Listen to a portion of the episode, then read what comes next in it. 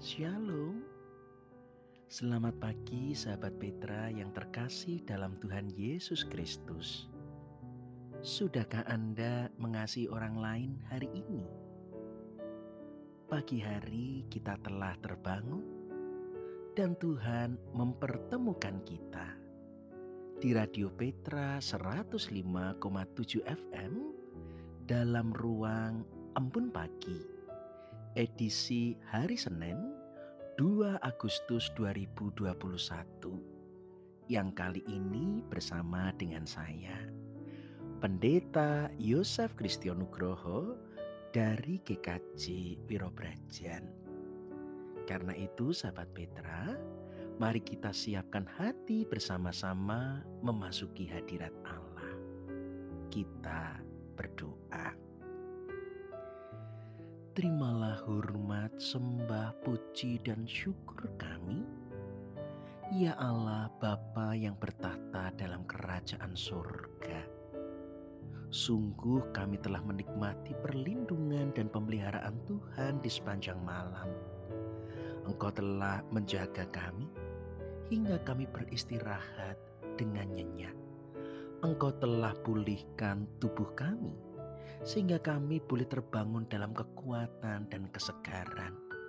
Engkau bermurah hati dengan memberi kami sebuah kesempatan kembali, hari yang baru dan indah serta cerah untuk kami lewati, untuk menjadi bagian dalam rancangan-Mu. Karena itu Bapa, sungguh kami bersyukur oleh kasih setia dan kemurahan-Mu. Tetapi Bapa, kami pun menyadari segala kebaikan-Mu menjadi sia-sia jika kami tidak berjalan dan melangkah di dalam kebenaran-Mu.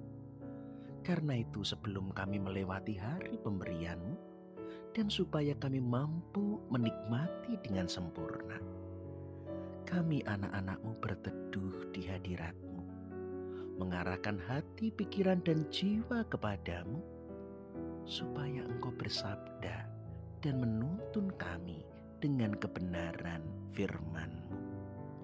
Urapi hamba-Mu yang penuh cacat celah untuk membawa dan menyampaikan kebenaran-Mu. Mampukan segenap sahabat Petra yang mendengar, menghayati, dan hidup sebagai pelaku-pelaku firman. Bersabdalah ya Tuhan, kami anak-anak-Mu siap untuk mendengar. Dalam nama Tuhan Yesus, Juru Selamat dan Firman yang hidup, kami berdoa. Amin.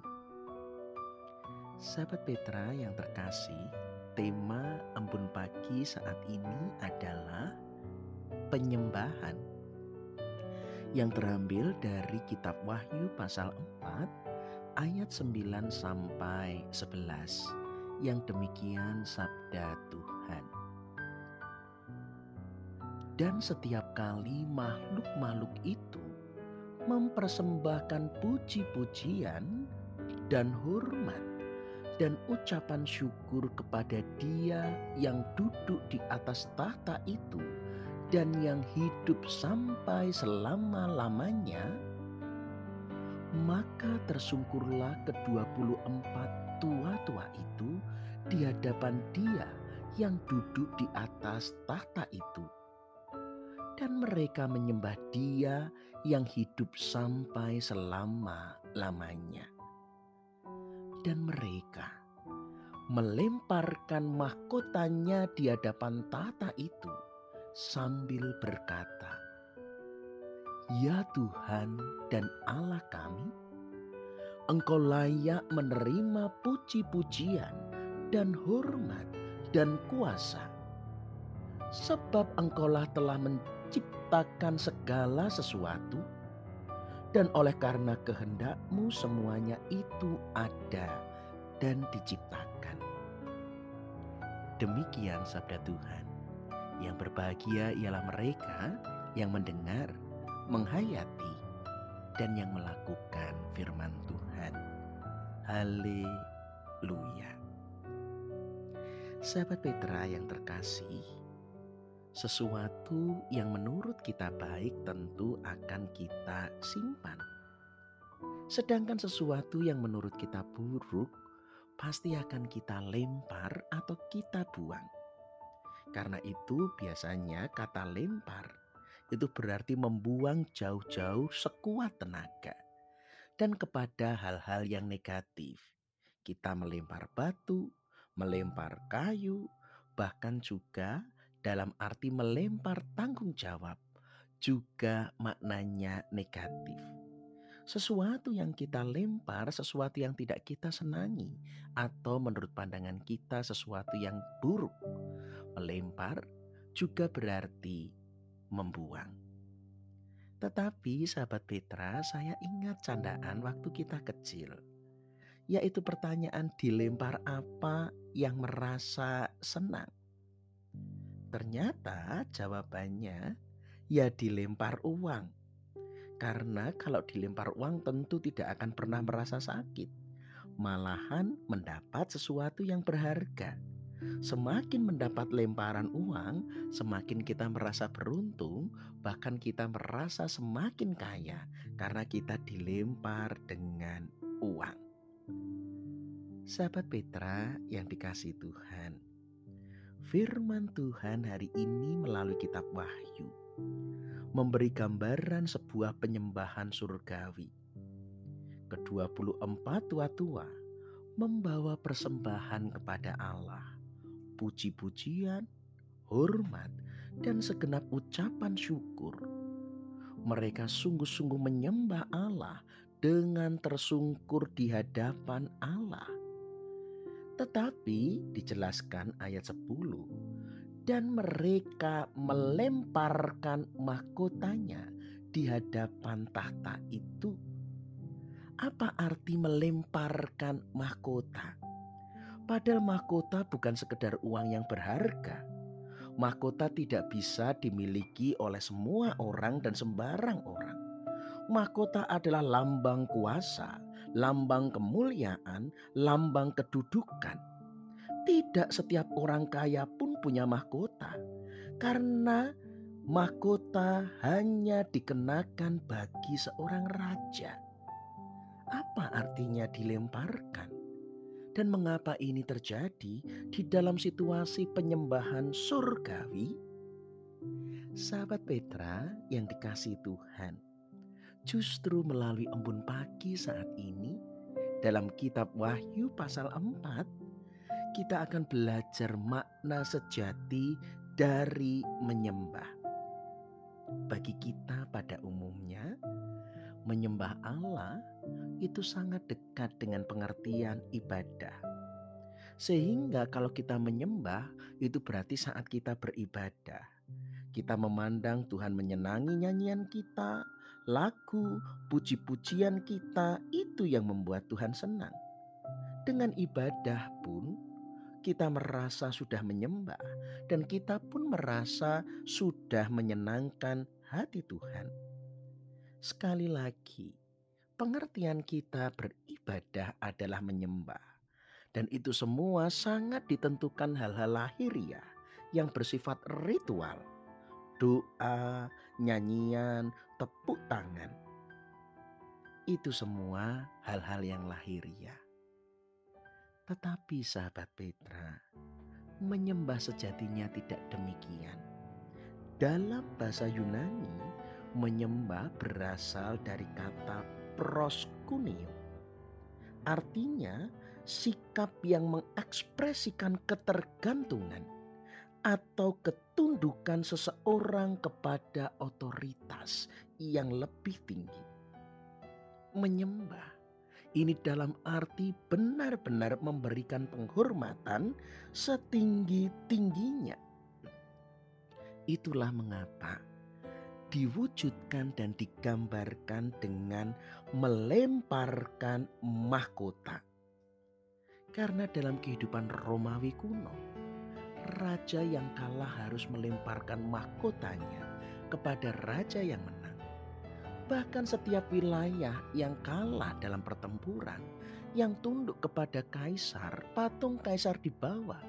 Dan mereka yang tunduk juga harus melemparkan mahkota di bawah kaki patung kaisar. Itulah sikap yang menyembah, melemparkan mahkota. Yaitu dengan melemparkan mahkota ada sebuah ketundukan dan juga ketaatan yang sempurna.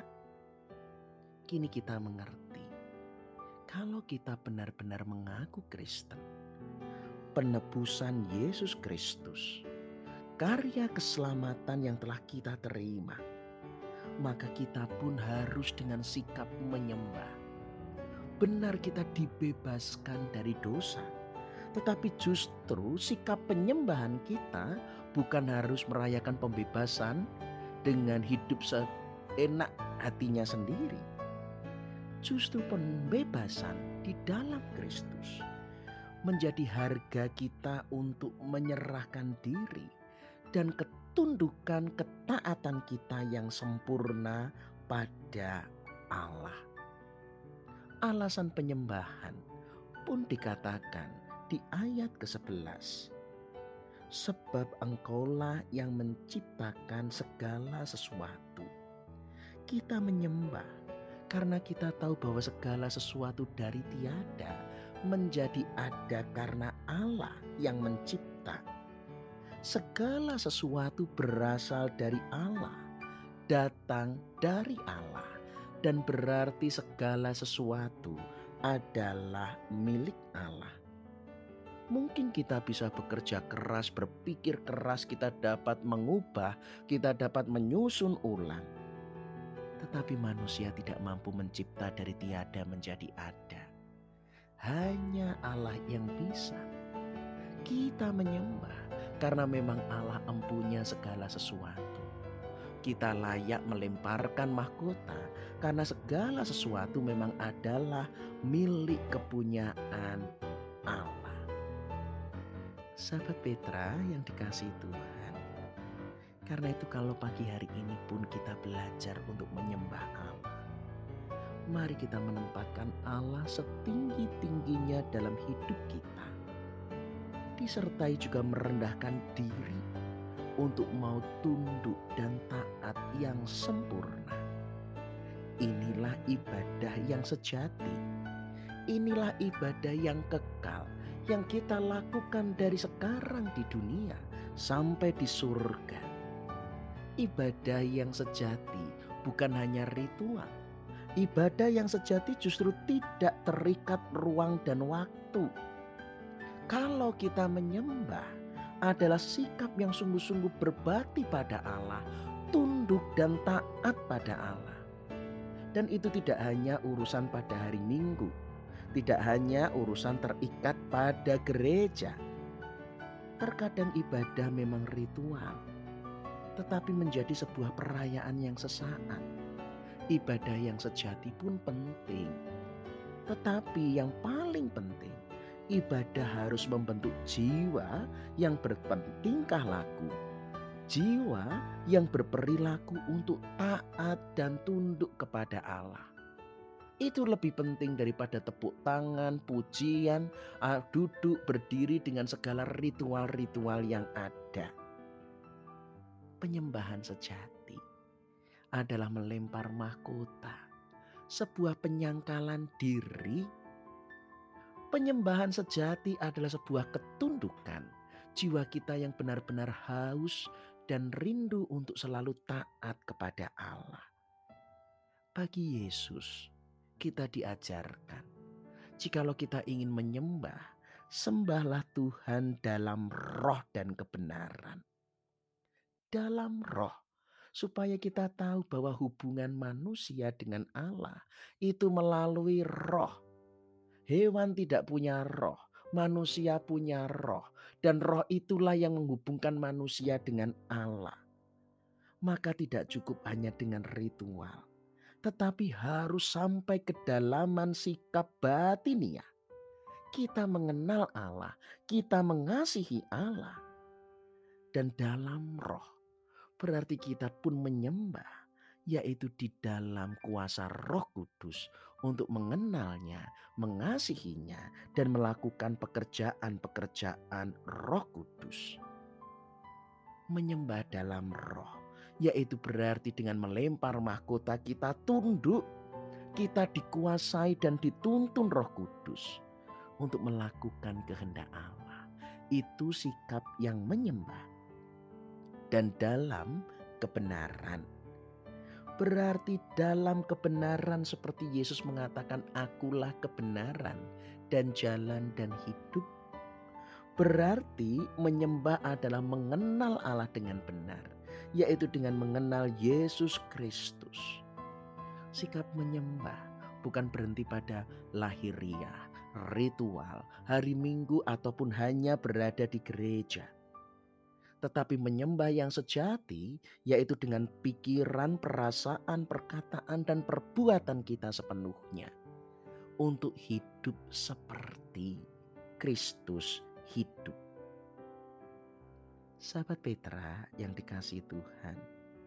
Karena itu mari jika kita akan menyembah Allah, tidak hanya berhenti pada ritual, bukan hanya pada ibadahnya, bukan hanya masalah ruang berada di gereja ataupun waktu pada hari Minggu.